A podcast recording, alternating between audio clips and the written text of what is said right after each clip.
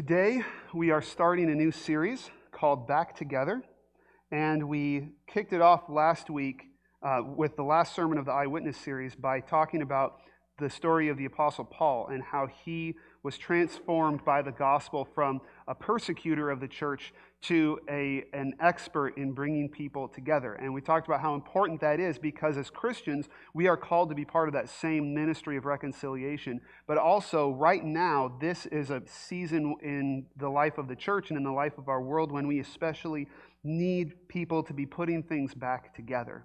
And so, as I was preparing for this sermon series, um, my family and I, we went down to California in the week after Easter to uh, visit my brother and his family and, and the rest of the family that we have down there because he was about to ship out in the Navy. And he got me hooked on Rubik's Cubes. I'm, i know I'm about 35 years late to the show, right? Um, and I'd never really tried to do Rubik's Cubes before, but as I learned to do them, and I'm still not very, I, I, I had to use the instructions if I was going to get this done in time after, for second service, uh, in between services. But um, as I learned how to put them together, I realized that this is a really great illustration of, of how our lives get messed up and our communities get messed up and how we learn to put them back together. So, this there is there's a certain beauty to a solved Rubik's cube, right? Uh, you know, if you're if you're uh, a bit OCD, it's nice to have all the colors really in the right place and everything looks clean and neat. And maybe this is what your life looked like in February of 2020 or something close to that, right? Relatively put together. And then COVID hit. And then it lasted longer than a week right? Like nobody realized how long it was going to last. And then they shut down schools, and then they did the mask mandate. And then, you remember the whole state tried to burn down that one time? And then there was an election season that lasts all year now. And then there was an election that was contentious. And then there was an insurrection. And then there was the ice storm that actually cut out the power to our building. We also lost power like twice since then because something else. And, and the result of it is our lives and our communities look like this, right? They're just mixed up. They're just in, things are all in the wrong places. And in some cases, this kind of division is, is more of a spatial thing. Like our congregation looks like this because we have you here in second service, we have first service, we have those of you watching online, and we have some who haven't been able to join us in any of those ways. So we have like four different parts of the congregation. Um, in other instances in our lives, we have experienced actual, you know, conflict and, and real antagonism and division in that way. But all of us, in some way or another, are experiencing this. And as Christians, we are called to be God's agents in putting this back together. And the question is, how do we begin to put this back together? Because before I started learning the art of solving Rubik's Cubes, if you had handed me one, one of these, I, I would have been lost. You know, I would have tried, okay, this, let me make this whole side green but then I would have realized that the edges of the green side weren't right. So as I try to get the, the red side worked out, then i have messed up the green side. And you know, I try to, if I focus on one piece at a time, and you have to get it in the right place without messing up the ones you've already got in the right place, and you just you never get there, right? And but that's not how you solve a Rubik's cube. And here's where a Rubik's cube becomes a really great uh, illustration, because to solve a Rubik's cube, you have to learn steps. The first step uh, in the method I learned is called the daisy. So you pick the yellow square in the middle and you move it around, and, and I have to do this while I'm preaching, that's the real test.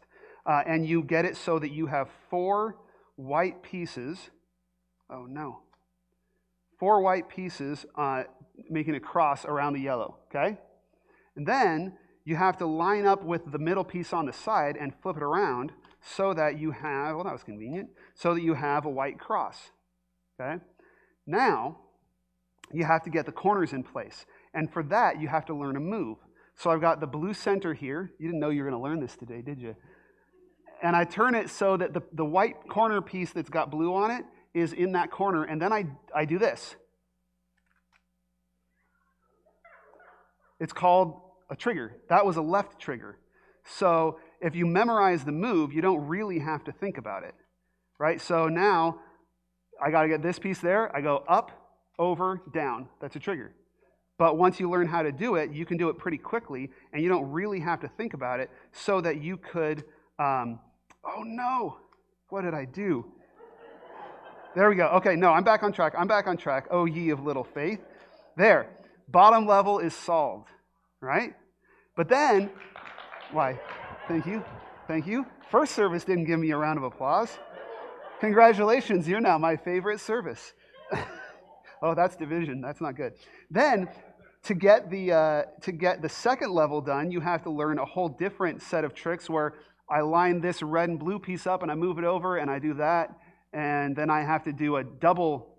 I have to do the trigger both ways, and now that's in the right place. And then I have to find the next corner piece, and let's see, like that. And one piece left. Can he do it? Well, talking. You'll notice i am not really saying anything of substance now because I'm focusing on the. There, now I've got two levels done. Now, the third level takes like five more steps. The third level is the hardest. So I'm not going to do that while y'all are watching. Maybe by the end of the series, I can solve one of these while preaching. But the point is, that's two levels. And each level is a little bit harder, a little more advanced. But how did I do that? I did that by learning steps. I didn't know how to get the whole thing in one go, but I knew what the next step was. And I had learned the moves so that now I can do a left trigger and a right trigger without even really thinking about it. And that, that's how people, you know, the world record for solving this is uh, four seconds? From completely messed up to solved in a little over four seconds.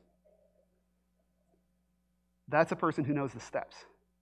I believe that reconciliation is like that. If, I were, if you were to ask me, how are we going to put the world back together in one go? I don't know. But what, and Scripture doesn't tell us, here's the one fix that will solve everything. Scripture teaches us the steps to take. Scripture teaches us to handle what we're given. I don't have to be able to fix the world. I'm called to create reconciliation in my sphere, and here's the first step. And here's another thing to do, and here's another thing to do. And as we learn those steps and those virtues and those practices, we're able to put things together one block at a time. Now, there's no absolute fixes because we have free will, which means that human beings are capable of refusing reconciliation. But 2,000 years of Christian history has taught us that the gospel, the power of the gospel, and the message of the gospel has the power to reconcile people in amazing ways. And so, if we're going to take on this ministry, I'm not asking you to figure out how to solve the whole world's problems. I'm, we're going to learn how to solve the next problem in front of us. And we're going to learn the next step after that and the next step after that. And, and we're going to see what God does through us as we learn what Scripture teaches us about reconciliation.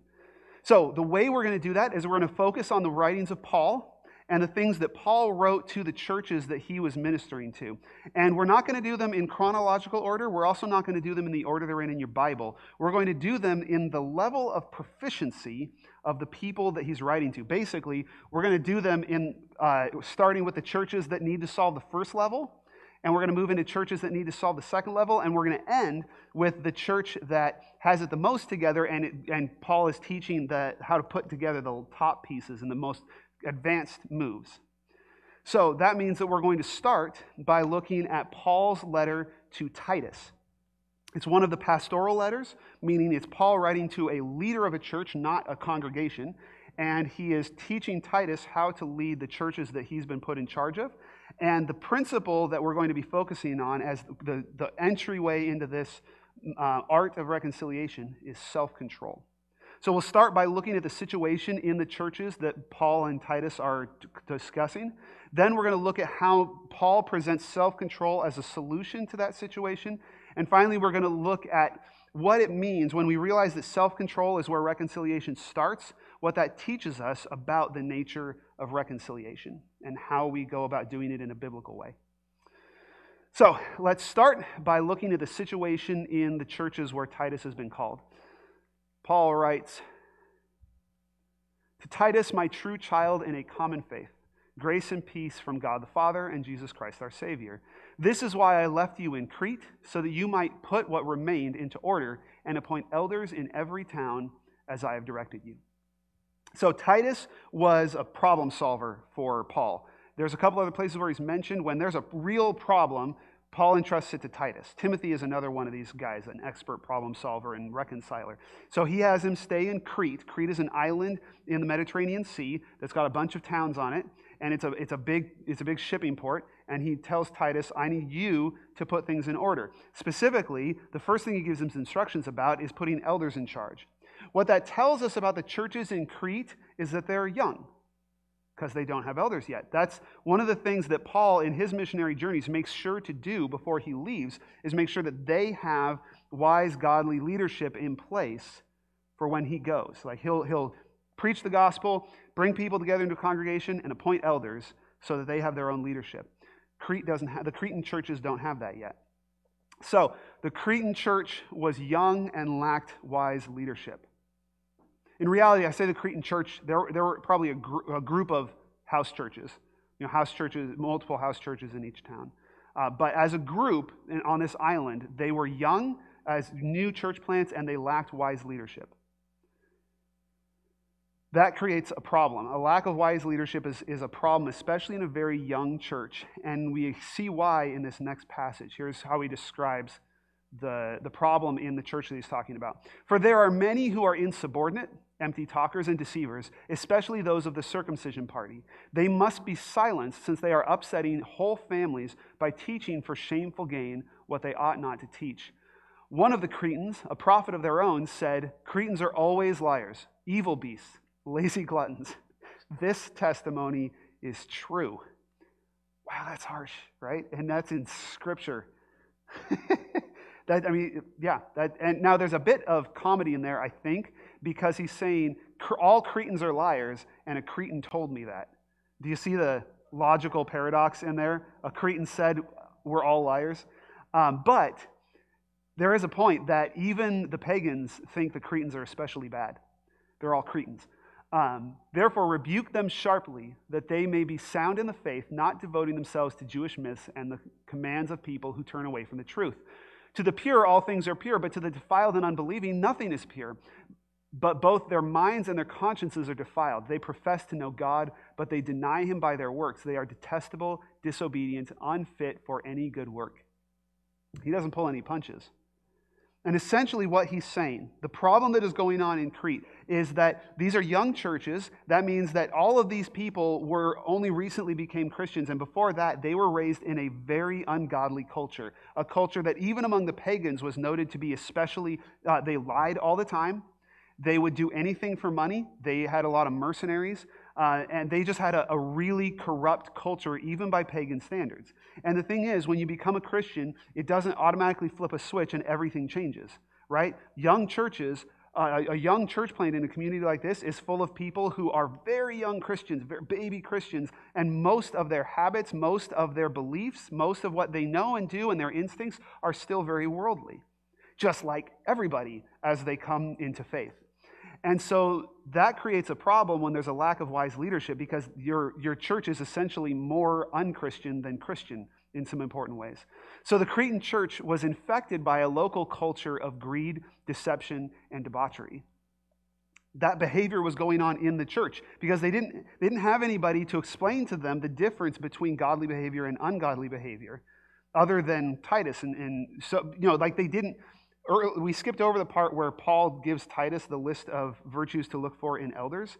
They didn't have passages like that because they hadn't been written yet, right? And so they have to learn what does godliness look like. And that ignorance creates an opening for another problem that Paul identifies there, which is that there were people who took advantage of it. There were people who came in and started teaching false doctrines for monetary gain. Basically, they came in and they would tell people whatever got the biggest collection at the end. Right? They would come in and I'll, I'll teach any gospel that will get me money in the plate.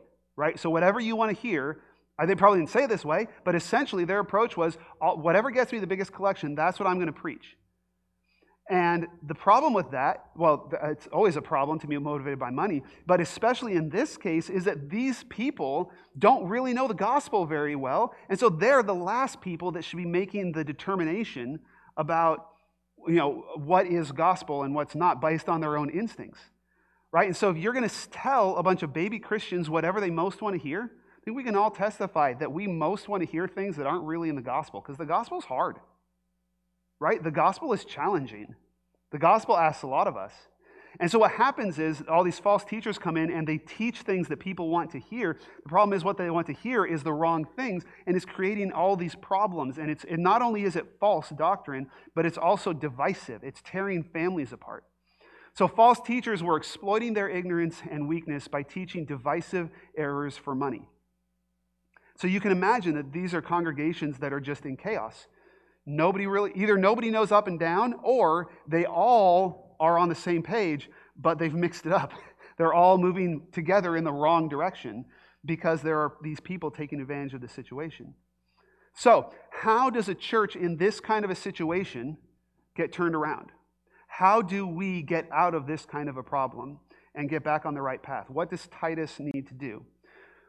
Well, that's what we're going to look at now. I'm going to read a chunk of uh, instructions that Paul gives to Titus, and you're going to see a common theme in the instructions that he gives. But as for you, teach what accords with sound doctrine. Older men are to be sober minded, dignified, self controlled, sound in faith, in love, and in steadfastness. Older women likewise are to be reverent in behavior, not slanderers or slaves to much wine. They are to teach what is good and so train the young women to love their husbands and children, to be self controlled, pure, working at home, kind, and submissive to their own husbands, that the word of God may not be reviled. Likewise, urge the younger women to be self controlled. Show yourself in all respects to be a model of good works, and in your teaching show integrity, dignity, and sound speech that cannot be condemned, so that an opponent may be put to shame having nothing evil to say about us. Bondservants are to be submissive to their own masters in everything. They are to be well pleasing, not argumentative, not pilfering, but showing good, all good faith, so that in everything they may adorn the doctrine of God our Savior. There's a lot to unpack there, and we're going to take a little bit to do that. But first things first, the common theme in each of these categories is self control. He tells older men to be self controlled. He tells older women to teach younger women self control, which means older women need to be self controlled. He tells Timothy to set an example for the young men by being self controlled. And the instructions he gives to the bondservants or to the slaves require self control. So the, the theme and the linchpin for all of these instructions is self control. Because self control, when you understand what it is, you understand that it has to be the first step. If you don't have self control, none of the other instructions matter. Why? Because in Greek, the word that he's using for self control, it's basically the idea that you have your passions and your principles, and you face a choice where they disagree, you choose your principles. That's self control. It means it's right mindedness, choosing with your brain. It means choosing what is consistent with what you believe, what your intentions are, what your plans are. That's self control. So, for instance, I face a daily battle of self control whenever I go into Jerry's office because Jerry has a bowl of chocolate. And a year, a little over a year ago, I gave a sermon on gluttony that really convicted me. So I go in there and I have a battle of, of self control because my principles tell me if I eat that chocolate, it will not send the number on the scale in the right direction, right? The, the number on the scale will not go the way I want it to. And that never changes. There's no question about that. I never walk in some days and think, well, maybe chocolate will help me lose weight. But I look at the chocolate and I see, oh, he's got Twix today. Oh, he put in some Kit Kat. God forbid he should put in Reese's, then it's over. Right? But I have a desire that makes me want that candy and, and basically choose that satisfaction over my plans. I never changed what I want to happen in my life or what my, what my desires are for the future. That never changed, but I just was more focused on my passions, my desires, than my principles. So that's a battle of self control. Self control means acting on principle, not appetite or impulse. Now, self control is not a uniquely Christian virtue. Like Christians weren't the only ones to talk about it. Paul is not introducing something new. In fact, he's using a concept that was very common in Greek philosophy. What he's doing with it, though, is he is applying it to a set of principles that are different from Greek philosophers. He's also setting, applying it to a set of principles that are different from our 21st century Western principles, too. And that's why there are some things that he says in there that we're kind of uncomfortable with him saying. Right? When he says, women be submissive to your, teach women to be submissive to their husbands, When he says, slaves, be submissive to your masters, that's not quite what we're most comfortable with him saying, right? We certainly wish he had said, Masters, set your slaves free, period. Right? We certainly wish he had, uh, you know, used different language when talking about, it would be more comfortable if he had used different language in talking about how spouses relate to each other. And that's because he's using a different set of principles than what we're bringing to it. And this is very important for us to understand. First of all, let's unpack why he's saying these things that we're uncomfortable with, okay? And it is and the mistake that Christians have made in the past is to think that he's saying these things for instance to slaves or to women because that is their proper place. And he is identifying the proper place for each one in God's order. That's not what's happening. Have you ever wondered why he needed to say those things to them when their culture was telling them the same thing? Roman culture was telling wives to submit to their husbands and slaves to submit to their masters. Why did Paul also have to say it?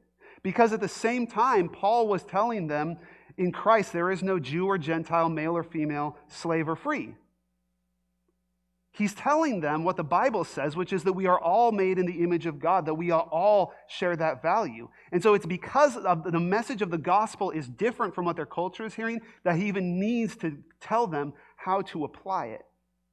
And the reason why he needs to give them these directions it seems to be that they hear the message of the gospel, but they don't act it out with self control.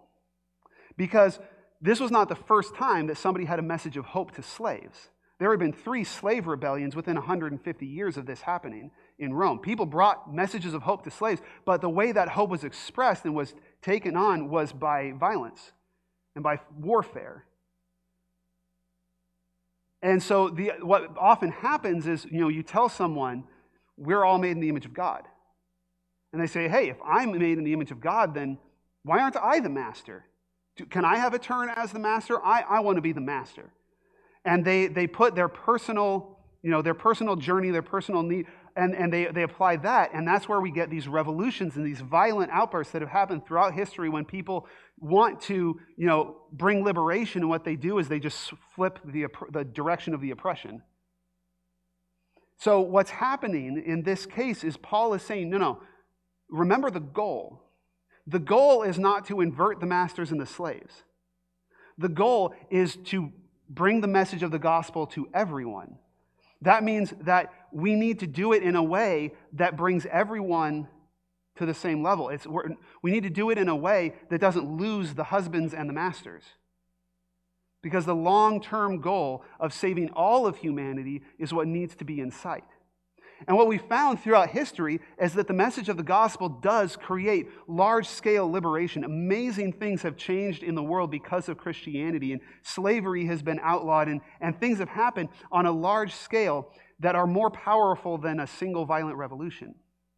So you'll notice when Paul gives them these instructions to be self controlled, it's never because this is your place, it's because there's a mission involved. There's a purpose involved. There's a focus, a set of principles, gospel principles. Notice the, the logic, the, the justification that he gives in each of these instances.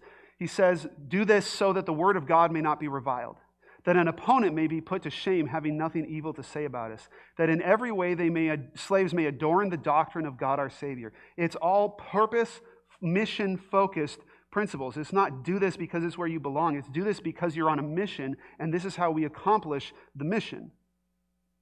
So for Christians, self control means acting on the principles of the gospel, not our desires.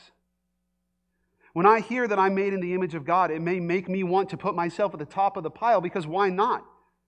Even if everybody else is made in the image of God, I'm eligible. Why can't I be on the top of the pile? But that's not the goal. Me on top is not the goal. Jesus on top is the goal. Now, that's self control, which is actually a pretty simple concept, right? The next question, as we understand it as Christians, is how important is self control? Is it a big deal? Does it really matter? We especially need to talk about this as uh, 21st century Protestants because for about 500 years now, we've been dealing with this idea that the gospel is not really about what you do, it's just about getting into the good place. And what you do is kind of extra credit, it's kind of irrelevant, doesn't, doesn't really matter. And actually, I've had people tell me that you know, they became a Christian when they realized it wasn't about what I do, that what I do doesn't matter. Problem is, that's not, that's not the gospel the way Paul teaches it. And it's emphatically not how he's going to teach it as he continues in this line of argument. This is my favorite presentation of the gospel in the New Testament. Here's what he says For the grace of God has appeared, bringing salvation for all people, training us to renounce ungodliness and worldly passions, to live self controlled, upright, and godly lives in the present age. Pause. So the grace of God has appeared to bring us salvation, and the grace of God has appeared to train us to renounce ungodliness and worldly passions, and the grace of God has appeared to train us to live self controlled, upright, and godly lives. That's what it has come for. Okay? Then he says, We're waiting for our blessed hope, the appearing of the glory of our great God and Savior Jesus Christ, who gave himself for us to redeem us from all lawlessness, and who gave himself for us to purify for himself a people for his own possession who are zealous for good works. You know the most common phrase in the book of Titus? Is good works. He says it six times in three chapters. And in fact, the exclamation point on his criticism of Cretan culture was that they were unfit for good works. Like that's the biggest problem is that because of all the corruption and all of the ignorance and the division, they can't do what God has called them to do. See, what's happening here is he's saying Jesus didn't just come to save you and put you on his trophy shelf. He came to save you because he has something to do with you. He came to save you to make you into a person he can use for his mission, for his purpose. So, what that means is we need to be able to make decisions to serve the purpose. Self control is not extra credit. It is essential to God's purpose for his people. Because if God is going to use you to achieve the mission of the gospel, you need to be able to choose the mission of the gospel over your own passions and appetites and desires. That is a hard thing to do. That means that in order for you to be able to serve God, you need to be able to face a position where God is calling you to give something that you want to hoard and you choose to give it where God is calling you to forgive something that you don't want to forgive and you choose to forgive it. If God is going to use you for the kingdom, you have to have the capacity to choose the kingdom over yourself. That's why it starts with self control, because if you don't have self control, if you don't have this kind of discipline, you can't actually make the decisions necessary to live out the mission God has for you. So, this is not extra credit, it is essential to the work that you're called to do. Okay, so it's essential, but is it something, how often do I have to use self control? Like, can I, are there times when I don't have to, where I can kind of just let it, let it go and I can really tell that person what I think of them and just, and you know, what, what are the safe zones where I can just unleash on people? Well, I think that's kind of what Paul gets at in the next section. Here's what he says Remind them to be submissive to rulers and authorities, to be obedient, to be ready for every good work, to speak evil of no one, to avoid quarreling, to be gentle, and to show perfect courtesy toward all people. Now, when I was putting the sermon together, at first I thought this was just more self control talk, more virtue, just another list of virtues. And I thought about just reading it with the previous passage uh, in chapter 2. But I think he's saying something different here. And he tees off with something that was even harder before, or even harder during the first century than it is today, which is be submissive to the rulers and authorities. It is part of the American condition to just be, to, to struggle with that, right? I, it's yours, nobody's happy. right? And all of us have, have had that moment where we realize it is going to be hard for me to submit to this current administration, this current, per, like whatever it is. All of us have been unhappy at that, right? Totally different level if you're a first century Christian. Paul is talking about the authorities that will eventually have him executed, and he's telling them, submit to them. That would have to be the hardest people to submit to, a pagan emperor trying to destroy the church, and you're supposed to submit to this power structure and not lead a rebellion against it. Then he goes on, and notice the language that he uses be submissive to rulers and authorities, be obedient, be ready for how many good works? Every good work. Not 90%, not 50%, every good work. To speak evil of how many people? No one. How many of us do that on social media? Speak evil of no one. To avoid quarreling, to be gentle, and to show perfect courtesy towards some people. Show courtesy toward the people we no perfect courtesy toward all people. He is giving us no out. He's giving us no exceptions. Self-control is not optional. We are called to use self-control with all people in all situations. Why why are we called to use why aren't there exceptions? Why don't i get to say yeah but that person is so wrong. Like this is a special situation. They are extra wrong. They really need to be corrected or they've really offended me. They no longer deserve my self-control and my restraint. They, what they have done is so bad. Why don't we get to say that? Well, here's where Paul delivers the, the gut punch, okay? Here's what he says. For we ourselves were once foolish, disobedient, led astray, slaves to various passions and pleasures, passing our ways in malice and envy, hated by others, and hating one another. Paul, in chapter 2, he was, or chapter 1, he was kind of ganging up on the Cretes right? Like piling it on Cretans. And as, if, as a Jew, he could say, hey, they're the worst of the Gentiles. I'm the best of the Jews. But instead, what he says here, to wrap it all together, he says, hey,